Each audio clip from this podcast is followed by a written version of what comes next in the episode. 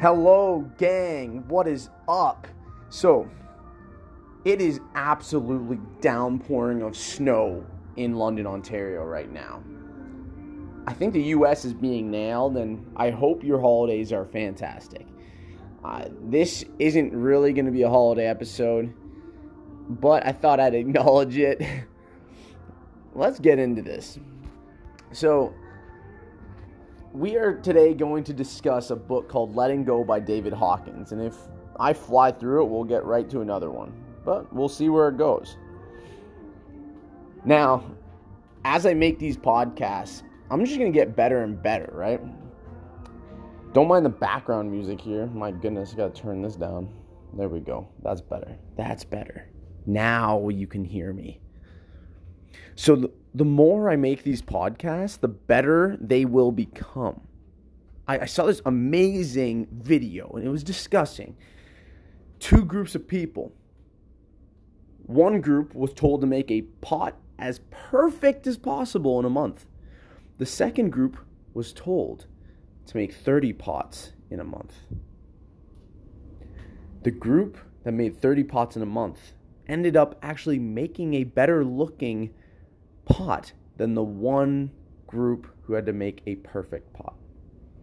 What does this say? This says that practice makes perfect. This says that you're going to mess up the first 20 times, but the last 10 pots are going to be better than the person just meticulously working on the one. So use this metaphor in life go in knowing you'll fail at first. Like I'm making these podcasts knowing they're going to be trash at first and no one's going to listen to this. This is literally just practice. But hey, maybe in a year or two people are listening. We'll see. We will see. I am on pot number 2. Anyways, wow, that is good. That fires me right up, I'll tell you that much. Got to close this door. I don't want the echo.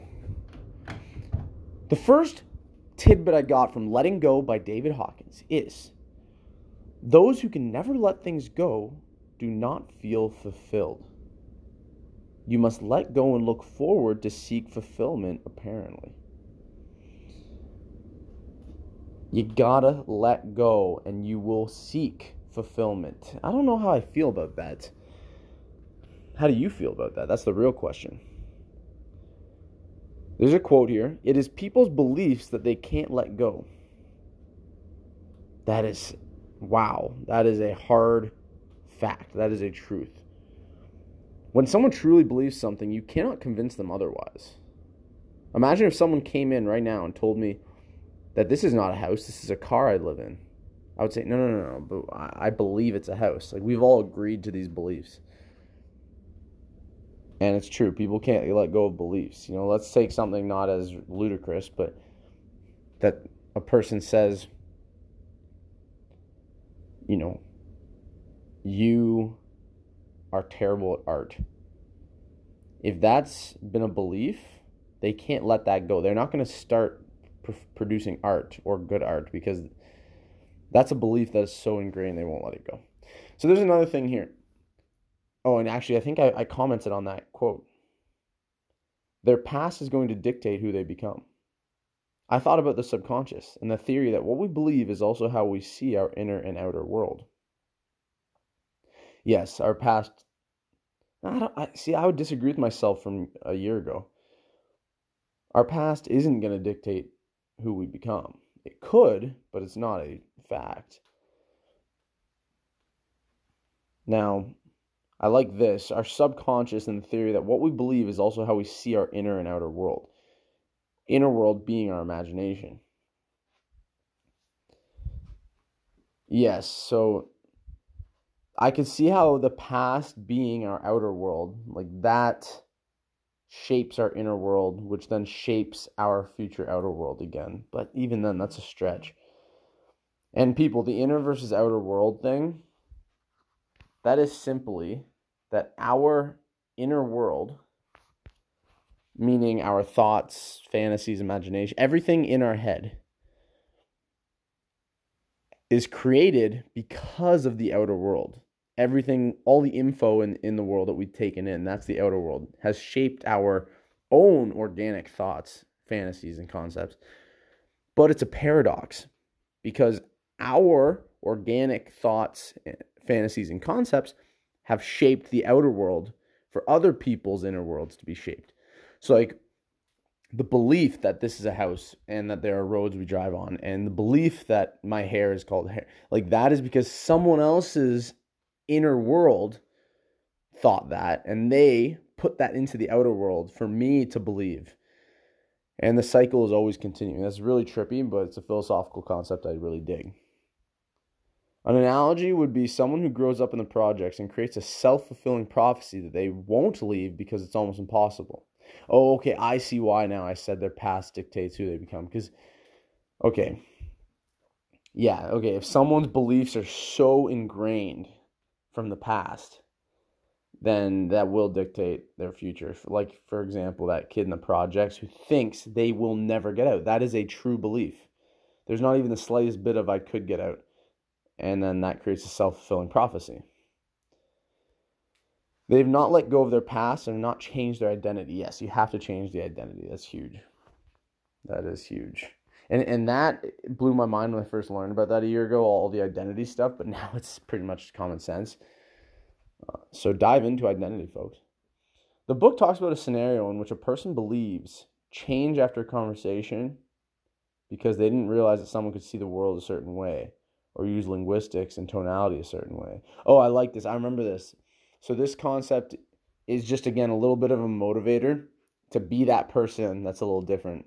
For example, we've all talked to somebody and gone, "Holy shit, I love the way they think and talk."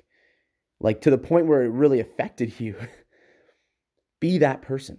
And that's what this book talks about. Be that person. And I love that. That's why I'm not afraid anymore. I, I skip right past shooting the shit and I get right into people's passions and interests right away and then find common interests and ask questions. I, I like to learn from people. So I try to learn from someone once I find what they're interested in. So this is similar, this is what I wrote. This is similar to when kids learn about Santa. Their world literally changes. Be a person to change other people's world because of your charisma, body language, tonality, etc. aka your energy, really. It's your energy. It talks about how we all know someone who changes the energy in the room when they walk in. Be that person. The book mentions be careful when you say I disagree. It can be narrow minded. I'm not saying you have to take on everyone's ideologies and philosophies, but be open to their angle. And I love this actually. I've talked to other people. Now I use a saying called understand but don't agree. And and because let's say let's use something radical like racism. Let's say someone's extremely racist. I can understand, but I can still disagree. And you're gonna think, Zev, well, if you understand, that means you're justifying their racism. Maybe, but listen to this. Imagine if you grew up in a small town or even a household where all you heard was racism, I can understand how that person would be racist, but I disagree with the opinion. See what I mean? And that's why now I really, really try to seek understanding and I shape an opinion that way. I can like I completely what's the word? I've reframed, yeah, I've reframed debates and stuff. And people actually sometimes get frustrated and taken back when I say things like this. I'll nod my head and go, okay, yeah, I understand. I understand, but I still disagree. And they go, how, how can you understand but not agree? Because I can. this comes back to a talk on the golden rule when they say all truths are half truths. Oh, and the golden rule was a video I watched, and the golden rule is do upon others what you would do to yourself. But there was a thing in there, and it was all truths are half truths. I absolutely loved that because it means that every truth has a scenario that could make it untrue. Now, it's funny because after I learned this, I ended up talking about this with a friend, and it itself is a paradox, and I'll tell you how. To say all truths are half truths makes that statement a truth, and you can see where I'm going with this. So, technically, there is a scenario where something could be a full truth. But that is contradictory to the statement itself. But then to say it's contradictory is also a half truth. So there could be a moment where all truths are half truths and it just never ends. That's the paradox part about it. But anyways i really do like it. It makes you think that everything you hear it's like okay is there a scenario where this could be false? And then it again gives you more perspective and wisdom. Let's see what we got next here. So there was a great point in the book here he mentions the words i can't usually mean i won't there's something a person is prioritizing instead. Does that priority line up with your goals and principles? Is the real question. And I love this. You're going to hear this now. And, that's called a mental model and, and priming in the book, Thinking Fast, Thinking Slow. Priming is when you talk about a Volkswagen and you start seeing Volkswagens everywhere. And you've probably had this happen when you learn something in school and you start to see what you've learned everywhere. It pops up everywhere. So, this as well, you're going to hear folks say, I can't very often. And don't be arrogant about it or disrespectful. Don't tell them, like, oh, you really mean I won't. But that it means they are prior- prioritizing something else. And that is okay.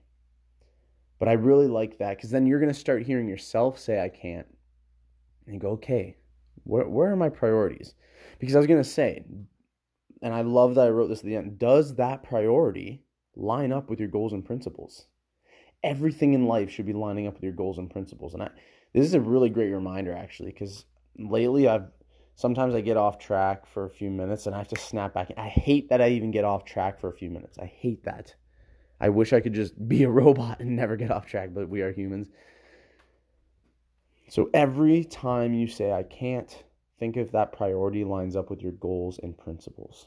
And first, shape what your goals and principles are. You got to do that right now. Otherwise, you are leading, li- living a life in a maze, lost. so he says that I can't is a cover up. And I won't is too brutal for people's fragile minds. Yeah, that is so, so true. Imagine if forever you just, instead of saying, ah, I can't make it to that hangout, you said, ah, sorry, I won't make it to the hangout. And they're to go, wait, whoa, what, can you? And you're to say, I could, but I'm not going to because my priorities are so and so. Like that would, for most people, they're too fragile. Like their ego is on the line if you said something like that. That is so funny. I, I never, I'm so glad I'm bringing up these notes again. I, I, that's such a good point. Whereas a person who isn't fragile is going to take everything and analyze it and just go, okay, what's my ego saying? Oh, okay, okay, I, I blah blah blah blah blah blah, and they're gonna talk to themselves. That's so cool. To recognize we're making a subconscious choice is uneasy, but we need discomfort to grow as a person. That's hmm. I don't know how to break that down. To recognize we're making a subconscious choice is uneasy, but we need to need discomfort to grow. Yeah, okay, so those are like two separate things. Yes, we need discomfort to grow. That's very true. I'm a very big proponent on that. But to recognize we're making a subconscious choice is uneasy. Oh, oh, like it okay. It doesn't necessarily feel all too good to be making these choices to what is a priority uh, subconsciously. I see. Yeah, for sure. For sure. That's not easy for the fragility aspect. Yeah. So, if you ever wonder how we can change that self dialogue, David Hawkins recommends surrounding yourself with people that think about their present situation. Very easier said than done, but it's so true. This comes back to the famous saying you're the average of the five people you spend the most time with. And it's true. I guess if you find people that think about their present situation, you're going to have better self dialogue. Simply because it comes back to a book called How to Talk to Yourself. No, What to Say When You Talk to Yourself by Dr. Helmstetter. Great. Oh my God, that changed my life. And it comes back to the information you take in is what changes your subconscious programming, which is what changes your beliefs. And so, for example, that person that wants to change their self dialogue, you have to surround yourself with people that think about their present situation because that is information coming in, technically speaking, that information will change your subconscious, which is what changes your self dialogue. Boom. Simple. This relates back to choosing information that will program your subconscious in line with your goals. See, there you go. See, I clearly read that book before this one, and yeah, that makes sense. He poses that the next time we find ourselves saying I can't, to try saying I won't, and then unpack that. Why? You know what I mean? Really good. Yeah, that's exactly what we're talking about. Just unpack it. Say that and unpack it. So if we start saying I can because change because we change our self-talk, the next barrier to come is fear. If we only think about fear, it will manifest and show up. So how do we fix this? Apparently we need to reframe fear. We have to start seeing it as an opportunity. I like that. Um, I'm just reading this over because yeah, okay. So instead of saying I can't, because that's a fear based thing, the book states, you know, try saying I can. I see, and and it's a good point. Like if you if all you're thinking about, there's a saying, what you think about, you focus on. So if you're thinking about fear all the time, you are going to focus on things that induce fear or that are fearful instead of thinking about opportunity. So okay, I like this because when you think about fear as an opportunity, right? Because David Goggins says that taking action is what kills fear, and success is usually the outcome of taking action. So we seek out fear. So that's where you can start seeing fear as an opportunity to take action and succeed. So, really, when you go down the ripple effect, you could see fear as opportunity. It's the opportunity to succeed. When you reframe it like that, you will manifest the opportunity. It's going to start popping up in life, tons of opportunities. Taking action is how you conquer fear, blah, blah, blah. Yep, that's exactly what we talked about. Wow. How long are these notes? Let's keep going, people. There's a quote People are too hard on themselves. Wow, I actually wrote a lot after that. That must have really resonated that day. And I said I kind of disagree. I think some folks hear that and they dismiss the lack of accountability. Okay, see, I was hard as shit after reading David Goggins, and this, this clearly that popped right up on the page here. If something is in your control, I think a person should be hard on themselves. If something isn't in your control, don't be hard. Oh, see, I couldn't agree more. I like that. I really like that. Things that are in in your control, be hard on yourself. Be accountable, diligent, resilient, persevere, and persistent. When things are out of your control, be a stoic about it. Just brush it off. It's so true. And I thought about all the mistakes I've made where other people were upset. Most would see this as something I can control. However, I can control my actions, not someone else's emotions. That's the mind blowing thing. Because, for example, here's some backstory. I had messed up a deal at work I had given some someone way too much money off, and so when I asked for them to pay full price, because it was just my math was wrong, they didn't want to clearly. So, you know, my boss was a little upset because he lost a potential client, and then I lost potential clients and money for the business. Blah blah blah. And at first, I was hard on myself, thinking that is something I can control. I could control that, but so, yes, on that end. But on another end of that spectrum, I could not control the emotions from my boss, the emotions from the client, because it got a little messy. Those emotions you cannot control. So, I'm not going to be hard on myself for them being upset at me. I'm going to be hard on myself for the actual technical mistake I made and that, like, I will never have that happen again. The emotions I brush off. I brush off their emotions. Um, I think I put it here, but I'm I'm probably reading my own mind. Yeah, see, these people are going to think that way regardless. It could have been the trash not going out that day. It could have been what I did. Regardless, they're an unhappy person and they were going to act that way no matter what. And I can't control their emotions. Like that is them. I couldn't just tell them. You know, I literally it's out of my I don't have a remote control to make them happy it, like I told you, it could have been anything. It just so happened to be my mistake that triggered that. And that's that. So anytime someone gets mad at you, think about okay, what did I do that I could get better at? They were going to get mad no matter what because that is baggage from the past. That's their fear, their insecurity, all the root causes to anger because anger is often a substitute emo- emotion. Keep that in mind. Let's see what we got here. So, therefore, never let other people's behavior change you because that's out of your control. Again, these are all half truths. Yeah, and then I came back to the whole half truth. And all right, there's probably a scenario where maybe emotion is on you, but not in my scenario, so whatever. If you were hard on yourself for other people's reactions to your mistake, that goes against positive self talk, aka your subconscious programming that aligns with your goals. I like that too. So, yeah, being hard on yourself literally does change your subconscious programming. Positive self talk is key for believing that you can succeed.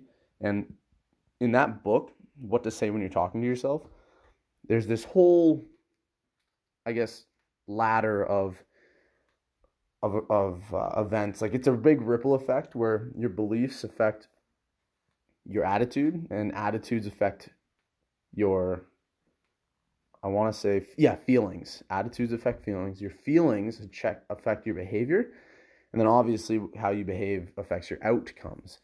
The outcome being success or whatever that is to you, it starts with positive self-talk because that's how you subconsciously program yourself to believe things that will end up creating an outcome for success. It's trippy, but just hang in me there. Hang. Oh wow, too much talking, too much thinking. I can't even speak. Just uh, yeah, hang in there with me. So saying, quote, I can't make them mad again, versus I'm going to start double checking quotes with my boss. One is manifesting fear by saying I can't make them mad again. You're going to seek out things that are making people mad. You're going to realize when people are mad because you've you're thinking about it. That's so you're focusing on mad people. Whereas if you focus on I'm going to start double checking quotes with my boss. Now you only see the times where you're double checking quotes and that's what you're focusing on is double checking those quotes. Eh, you know, that one like I said there one's manifesting fear, the second in respective order is manifesting positive change that will get you closer to your goals. Because to make people not mad again doesn't get you closer to your goals. That there's a mental model called inverse thinking, and that's what that is. Like inverse thinking is be wrong less versus be right more. Or another way to inversely think would be eat healthier food versus cut unhealthy food. See, one is manifesting one thing, one is manifesting another. One's negative, one's usually positive. I said here, plus, that person will probably always act that way because of baggage and pre- previous uh, programming. Yep, bingo. I put here mind blown, colon. When we get angry at someone, we're wanting them to act a certain way. That, yes, I remember this. It's actually to my day, to my, I cannot speak English today. To this day, I, I hold on to this belief. It is so true. And you're going to see this pop up everywhere so we have no control on how others act. Believe it or not, we trick ourselves into thinking that. So we want a person to act a certain way because we think they can make us happier in some way deep down. We have everything we need inside of us. This is what David Hawkins said in the book. And I love this so much. Like we decide whether others make us happy, period. It's in our head. It's it's a fault in your mindset that makes you feel anger. Comes right back to the stages of programming. You're letting beliefs change your attitude because somewhere along the line you took in info saying that others must make you happy, that it's in their control to make you happy. Jordan Peterson even said we need to be our own best friend. And so I love this because the next time people lash out, just think, and, and let's use an example like dishes. Some they lash out, you know, why didn't you do the dishes? They are expecting you to make them happy by doing the dishes. Now, this is where it gets radical because technically, if they want to be happier, it's in their control. They can either move out of the house and live somewhere where they have someone doing the dishes, and that would make them happier. See, it's it, technically speaking, it's in their control. Now, why don't people actually pull the trigger on this stuff? Compromise. Clearly, that person likes living with you so much, or it's benefiting them in such a way that they can let the dishes go because of all the benefits the other things. Look at everything like this. The next time something happens, you go, oh, I'm angry at that person. Think, wait, you're only angry at them because you expected them to make you happy.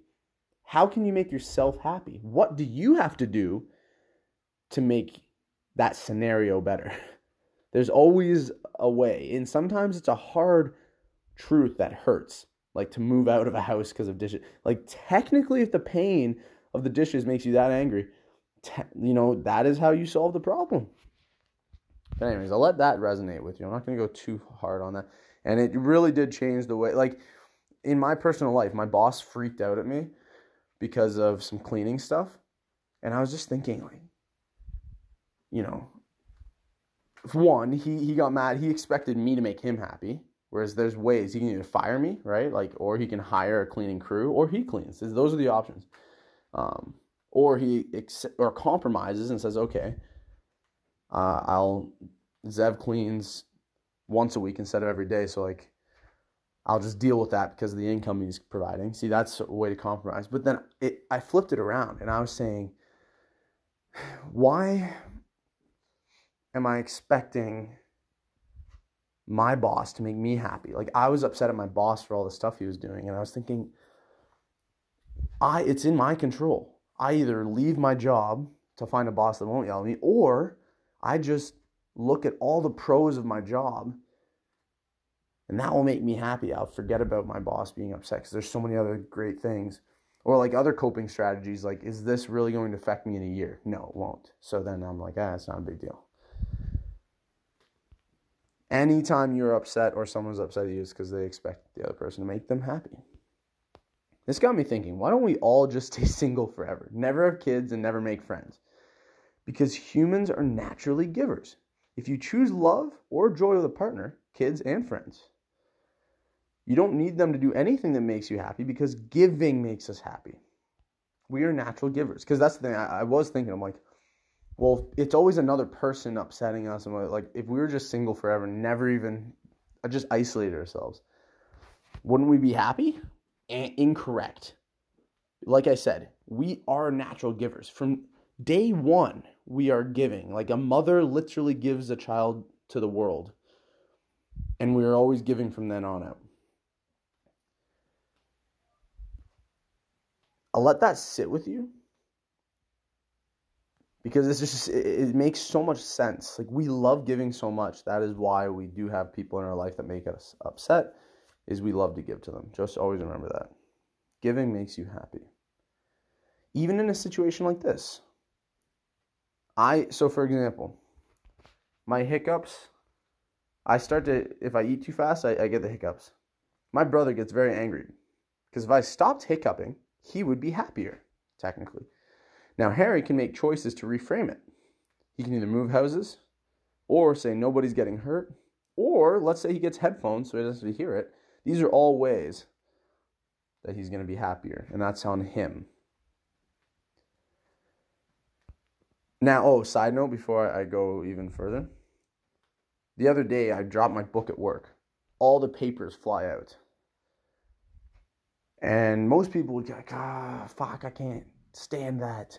Like, life sucks. But I was thinking, I'm actually glad the papers all fell out of my book.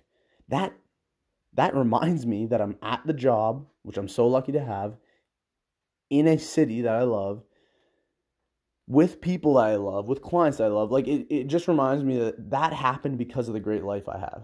I wouldn't have even, if I didn't have the great life I had, I wouldn't even worry about those papers falling. So it really puts things in perspective. Now, a practice David Hawkins mentions is to enthusiastically practice acceptance next time you go out. You'll see a change in the world because you are changing how you see the world when you just accept, accept, accept. This actually reminds me of Buddhist culture. I just recently learned this that as humans, we always want things to either end or never end. and Buddhists like to look right in the middle. They say when you want things to end or never end, you're suffering. That is suffering to a Buddhist. So then that's where the whole meditation practice in that religion comes out, where they just always are present, always. And it reminds me of a saying I heard, which is to want a positive experience is actually a negative experience. To accept a negative experience is a positive experience.